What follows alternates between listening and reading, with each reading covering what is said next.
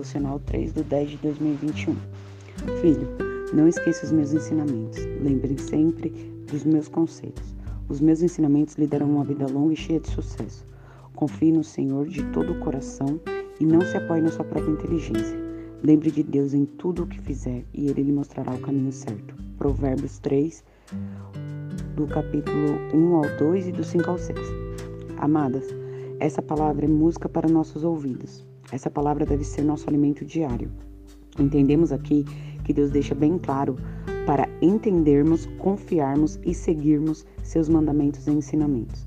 Aqui ele nos prova que se seguirmos na fé, ajudando o próximo os necessitados, teremos uma caminhada com ele ao nosso lado, nos guiando em todos os momentos. Que não devemos achar absolutamente nada, que não devemos seguir conforme nossas vontades e nem nosso tempo, e sim conforme a vontade dele, pois assim teremos uma vida abençoada e com sucesso. Precisamos entregar de todo o nosso coração nossas vidas e aflições a Ele, pois conseguiremos toda a transformação e capacitação para conquistar tudo no nome dele.